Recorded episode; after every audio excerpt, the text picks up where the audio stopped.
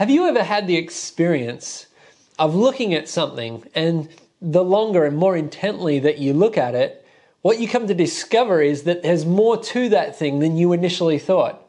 Maybe you've had this experience with something like a flower where you've looked at a flower and thought that's pretty and then when you went closer when you bent down to actually look at it you see all the depth uh, that it actually looks quite three-dimensional or maybe you've seen like i have a, a, picture of an insect like a bee that's taken up close and all of a sudden you realize wow it's actually quite fuzzy and there's all this again 3d stuff going on. There's more depth to it.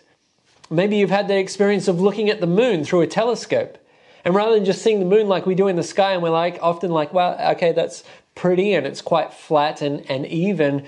As you've looked through the telescope, what you discover is there's all these contours and shapes, and again, depth to it the more intently that you look at it. I believe that this experiencing experience of finding depth, discovering depth, the longer that we look at it, is something that happens quite often when we look at God's Word, when we look at the Bible. Many times over the years, I've had the opportunity to read God's word. And as I've done that, there have been moments where the Holy Spirit has done a work and I've seen the depth to what God's word is saying.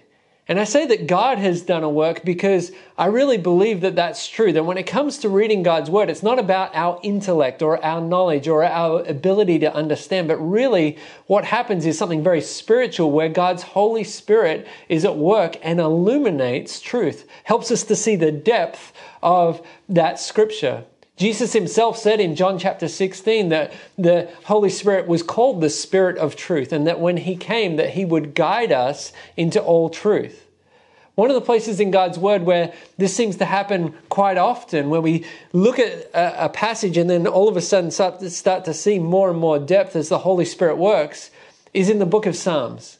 That word psalm means simply song, and, and it has ties back to originally coming from the Greek language. And so that's often what we think when we think of the book of Psalms in the Bible. We think that there it's a book of songs or of biblical poetry. But the longer that you look at the book of Psalms, the more you start to discover that it isn't just ancient songs and poetry, that actually it's very worshipful, that it's very authentic, that there are people talking about hard, real life experiences, human experiences. And that also it's very instructive, that there is truth in it that is good and nourishing and, and instructive for our souls. The Psalms are rich with all of these things. They're rich with worship, rich with instruction, rich with human experience. And they're very varied. As you read through the 150 of them, there's a whole mix of different uh, experiences and, and expressions throughout the book of, book of Psalms. I think because of the length of this book, Often, as churches, we don't do series where we'll preach through the book of Psalms. And that's because there's 150 of them. It would take us maybe three years to preach through the book of Psalms. And so, what we typically do instead is we refer to the Psalms. Sometimes, when we're preaching, we'll say, Well, in Psalms it says this. And, and another thing that we often do is in our church services, our gatherings, we'll read from a Psalm. We'll say, Well, I'm going to read this Psalm as we start our time of worship. But that's not what we're going to do today, and it's not what we're going to do in the coming weeks. We're actually going to study directly from the Psalms. We're going to take a sampling of Psalms. We're going to look at seven Psalms over the, the, the coming weeks. And my hope is that this would really stir for you and it would stir for me a greater appetite to be in the Psalms and ingesting the Psalms, enjoying the Psalms. In our tour, as we go through these seven Psalms, we're going to see a variety of things. There'll be some Psalms that are very instructive. They'll feel a little bit like a wise grandfather, a loving grandfather, putting his arm around us and saying, Hey, let me, let me teach you, let me lead you. Other Psalms will feel very worshipful. They'll feel like we're in some sort of uh, song or festival where people are singing out about God's power and creativity. Other Psalms are going to feel, there's one Psalm in particular I'm thinking of that we're going to look at that feels quite raw and even dark as people relate about their experience and even the depression that they're feeling. We could start looking at the book of Psalms today as we start this seven week series from a number of different places. But I think logically it makes sense, and it is a really great psalm for us to go to Psalm 1. And so, as that seems fitting to me, I want to invite you to turn with me to Psalm 1. Psalms is pretty easily found in the Bible, usually, because it's right in the middle of the Bible. And so, as you're turning there to Psalm 1, what you're going to find is a fairly short psalm. And so, we're going to read the whole thing together, the whole book. Uh, sorry, the whole chapter here. It says this Psalm 1 Blessed is the man who walks not in the counsel of the wicked, nor stands in the way of sinners, nor sits in the seat of scoffers. But his delight is in the law of the Lord, and on his law he meditates day and night. He is like a tree planted by streams of water that yields its fruit in season, and its leaf does not wither. In all that he does, he prospers. The wicked are not so, but are like chaff that the wind drives away.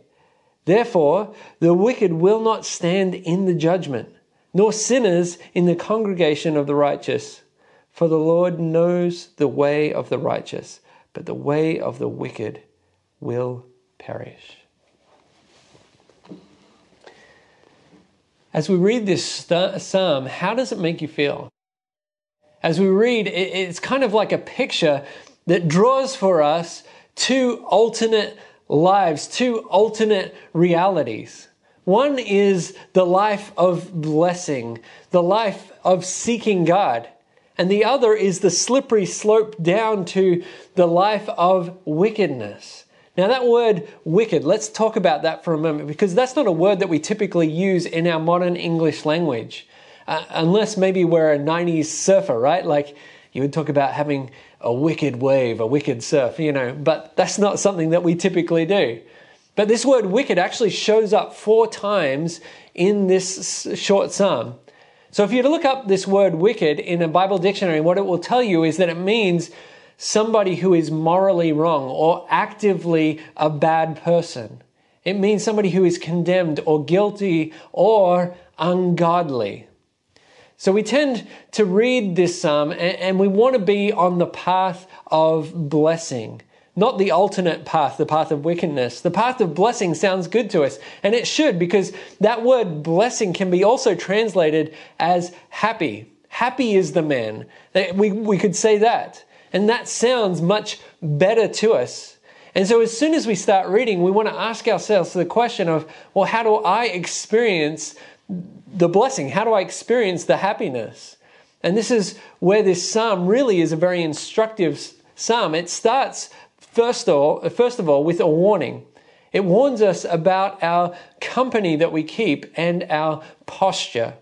I don't know if you noticed the three descriptors that we have there. It says, you know, uh, well, let me read it with you again. It says, Blessed is the man, and here's the three descriptors. It says, that we are not to, who doesn't walk in the counsel or the advice of the wicked. It secondly says, who doesn't stand in the way, or that means along with or besides sinners. And then it goes on and thirdly says, who doesn't sit with scoffers. A scoffer is someone who mocks. I don't know if you notice as we read through that, as we think about those three postures, there's an increasingly intimate description. You know, it's one thing for us to walk alongside someone who is not a good influence, who is ungodly. That's, again, what that word wicked means. It's another thing for us to stand with somebody like that, and it's yet another thing for us to actually sit with them. This progression of walking to standing to sitting implies for us permanence and connection with those type of people. And so, if we were to oversimplify what this first verse is saying, it's, it's this initial warning that says if you want to be on the path of blessing, be very careful about who influences you. So, before we go any further, perhaps that's a good question for us to ask ourselves Who influences you? Who influences me? Where, who do we walk with? Who do we stand with? Who do we sit with? And how are they rubbing off on you and on me? You see, we need to be very careful about who we let in and, and how close we let people be to us because they will be an influence to us. They will rub off on us. We need to choose our friends wisely. We need to not just take the first friends that come along. In fact, when I was in student ministry many years ago, I, I worked with high school or academy age students. And every year we would have our pastor come in at the end of the year and talk to the students, the pastor of the church there. And he had a background in college ministry. He loved this age group. And one of the things that he would say from all his years of experience is guys, as you head out from home, don't just choose the first friends that come along. He said, choose and choose wisely the people that you associate with. And that's because he knew how much of an influence the people around us really are to us. Now, as I say all of these things, there may be a question lurking underneath these thoughts in your mind, and it certainly is in my mind. And that may, that's the question of does that mean, does Psalms 1 mean that we should disassociate ourselves from people who don't believe the same things that we believe? If somebody's, if we're a Christian, does that mean that we shouldn't be around or hang out with people who are not Christians? And, and my simple answer to that would be no. We are called to be in the world. If you read Jesus' prayer in John chapter 17, he makes it very clear that we're called to be in the world, but yet different from the world around us. And so I have two quick thoughts for you here. One is we are to be in the world and to be influences on the world. We are to be a positive influence on those around us. We are to point towards Jesus. Secondly, we need to be very careful about who and what are influences on us. Perhaps we need to think about influences on us beyond just the typical means. Often, when we think about influences, we think about friends or maybe family members. But what are the other influences in our life? I mean, that's not a question that we stop and think about too often. But what has been, what currently is influential in your life? Is there a, a, an influence on you that's ungodly? Is there something that is like this psalm, a voice of scorn in your life? Something that pushes against God, pushes against the faith that you profess, an influence in a bad direction? Maybe it's some of the content that you watch. Maybe there's a television show or a television series. Maybe it's a, a podcast that you listen to or music that you listen to. Or I, I don't know what it may be, but there's many things that influence us. We need to be very careful it is, careful with this. Whatever influence there is, it will ultimately have an effect of it on us. I want you to picture with me a boat that is tied up by a rope to a dock. And as a storm comes through and blows against that boat, and as the wind and the waves whip up against that side of that boat, the rope begins to pull and pull and pull again. It's being influenced by the wind and by the rain. And as it all comes in, it pulls and pulls, and eventually it breaks. It has an impact. It ultimately has a cumulative impact, and, and it leads to disaster as that boat is set adrift. And we too can't just continue to be influenced by things that are against God and against His ways and not imagine that at some moment it won't bring disaster in our lives. And so we very carefully need to think about what influences we have in our life. As we read through verse 1, all these thoughts come into some sort of category that we could call the what not to do category or the what not to do section. And as we move on to verse 2 in this psalm, what we discover is the what to do section. So we've been told that we should be careful what not to do, who not to associate with. But as it goes on into verse 2, it tells us this it says, But his delight is in, as in, if we want to be the person of blessing who receives happiness, our delight should be in the law of the Lord. And on his law we should meditate day and night. It tells us about delight and meditation on God's law. If you were asked to describe to somebody what that word delight means, how would you describe it? I thought about this question, and, and as I thought about it, I think I would say that delight means to intensely enjoy something. We are called to intensely enjoy God's word, God's instruction. And we're called to reflect on it constantly. I, I, don't know if you picked up on it there, but it said that the instruction is to ponder, to reflect on it day and night, as in all the time. It isn't hard for us to think about something that we intensely enjoy. I'll give you an example. I delight, I intensely enjoy in my children. They're, lo- they're lovely. I mean, most of the time, I, I delight in my children. And because of that, I think about them all the time. They're constantly on my mind. Often through a day, I'll think of them and, and wonder how they're doing at school or wonder what's going on or think about something that we can do together. And that's because I intensely enjoy them. When we delight in God Himself, delighting in His Word, and thinking about that His Word all the time will be something that naturally happens. So if we're careful about what influences us, like in verse 1, and if we're influenced by God's word and which we just love and, and we naturally want to do, what should we expect? That's what verse 2 has told us, and that leads us into verse 3. What should we expect? And so in verse 3, what it says to us is that he is like a tree. So when all of that happens, we will be like a tree planted by streams of water that yields fruit in its season, and its leaf does not wither. What's detailed for us here is another picture, and it's a picture of a tree. A tree that is fruitful in its season, is what it says. And then, secondly, a tree that is healthy and strong and vibrant. It says it doesn't wither because it's beside the stream. And so, if you're struggling to picture what the author is trying to tell us here, the next line actually just clarifies. It says, In all that he does, he prospers. So if you're not getting the picture, it says, hey, it's, it's good. He prospers. And we typically focus on the tree because as we read this psalm, we see, oh, okay, this is an instruction. I want to be like the tree. We see ourselves in the psalm. But there's actually two word images here in this psalm that show up, and they don't just show up in the psalm, they actually show up throughout the Bible. The first is, yes, the tree that we've talked about. And in the Bible, what we find is that a tree often represents life and growth. In fact, you've got tree imagery all throughout the scripture, and the ultimate point of a tree is Jesus who died on the cross, the tree, and life that flowed out from that moment.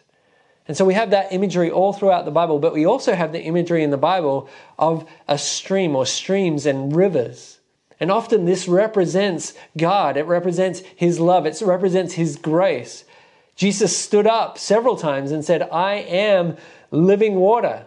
And if you go to the very last book of the Bible, the book of Revelation, there's this beautiful picture of everything made new and right and perfect, and right through the middle of it, flowing from the throne of God Himself, is a river.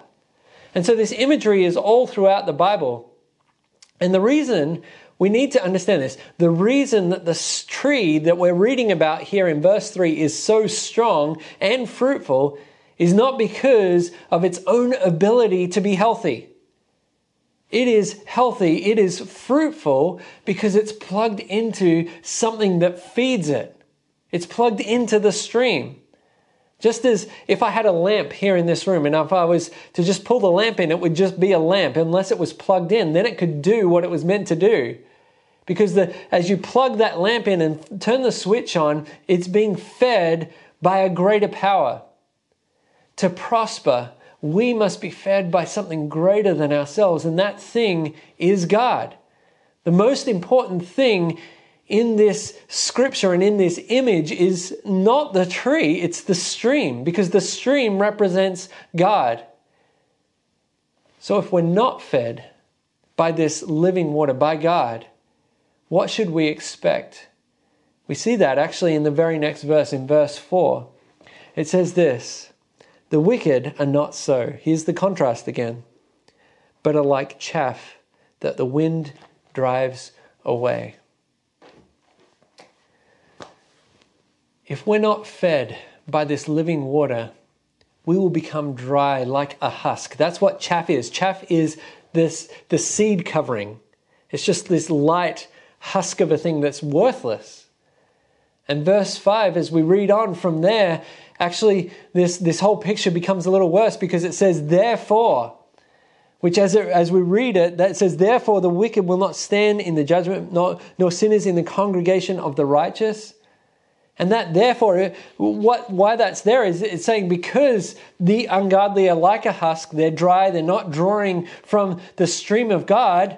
It's saying that they, the ungodly, the wicked, will not stand in the judgment. They'll not be able to stand before God's righteous and holy judgment or in the congregation of the righteous. As we read this, we should not be able to read that without some great concern. This verse is the part, this verse 5 is the part of the whole psalm that should keep us awake at night. This is the part that should be concerning to us. What it's reminding us of is a reality that God is a God of justice. And we believe from what God has told us that He will come and judge all people for how they have lived their lives. And that includes you and I. And all of us, all of us are wicked. We've all done things that are deserving of us to come to a moment where we will perish. I mean, if you look to the end of the psalm, verse 6, it says, But the way of the wicked will perish. That's what we all deserve. I mean, if you're struggling to believe that that's true about yourself, just think about this. If we could take some sort of projector and project onto a screen all the things that you've done that are bad or wrong in your entire life, or all the things that you've thought that are evil, what would we see on that screen? I imagine we'd see a number, if it was my life, we'd see a number of bad things. We'd see a number of shameful things. We'd see a number of wrong things. We'd see selfishness. We'd see pride and, and jealousy, all sorts of things. In fact, we'd see some bad fruit that are, that are actually listed out in another book of the Bible, in, in Galatians chapter 9. I'm actually just going to turn there to Galatians, sorry, Galatians, not Galatians 5. And in Galatians 5, it talks about the works of the flesh, the things that we should expect from wickedness, from the influences of wickedness and the own wickedness in, it, in and of ourselves. It says this in verse 19.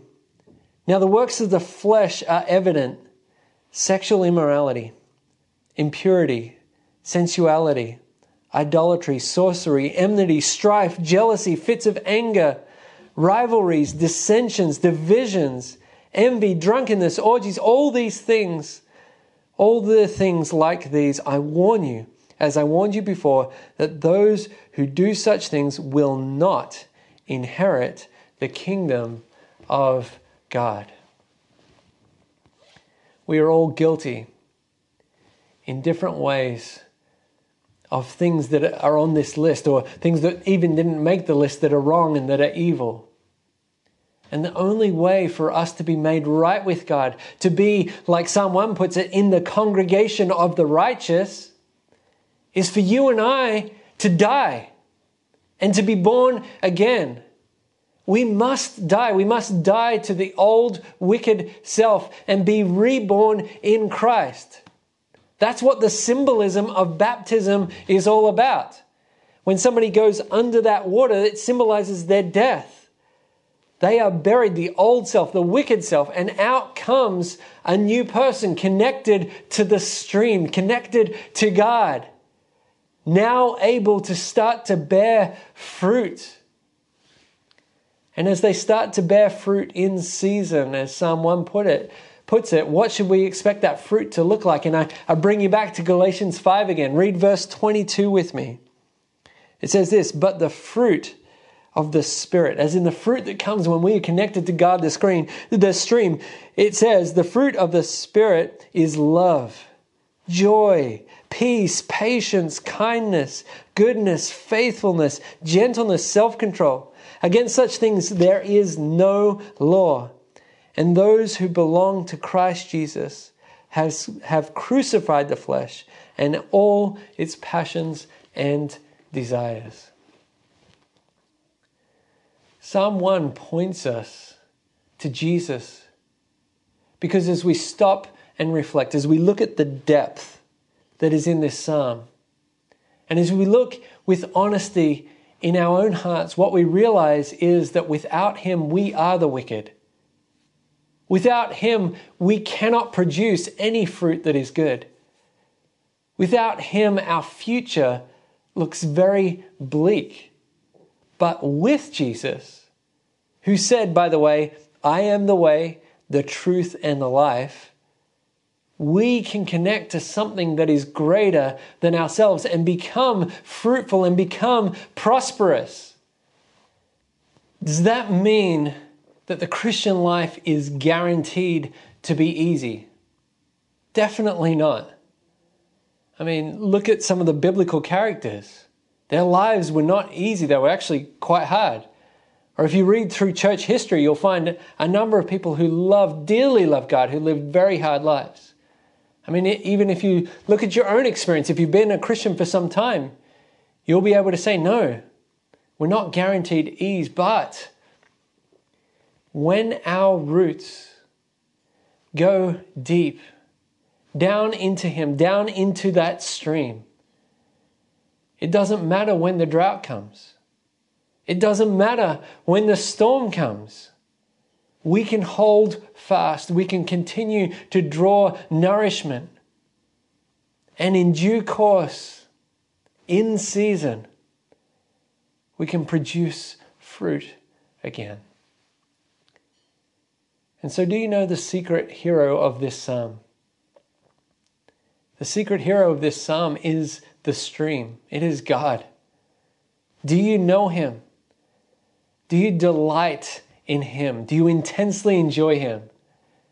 And do you t- intensely enjoy His Word? Are you being careful about who influences your life? As you take some time, I want to encourage you to just reflect on these questions. As you gaze deeply into this psalm and deeply into your heart, ask yourself the question what is God saying to you from Psalm chapter 1? May God give you wisdom. May His Spirit give you insight as you reflect on this psalm and ask yourself, what is God saying to you today?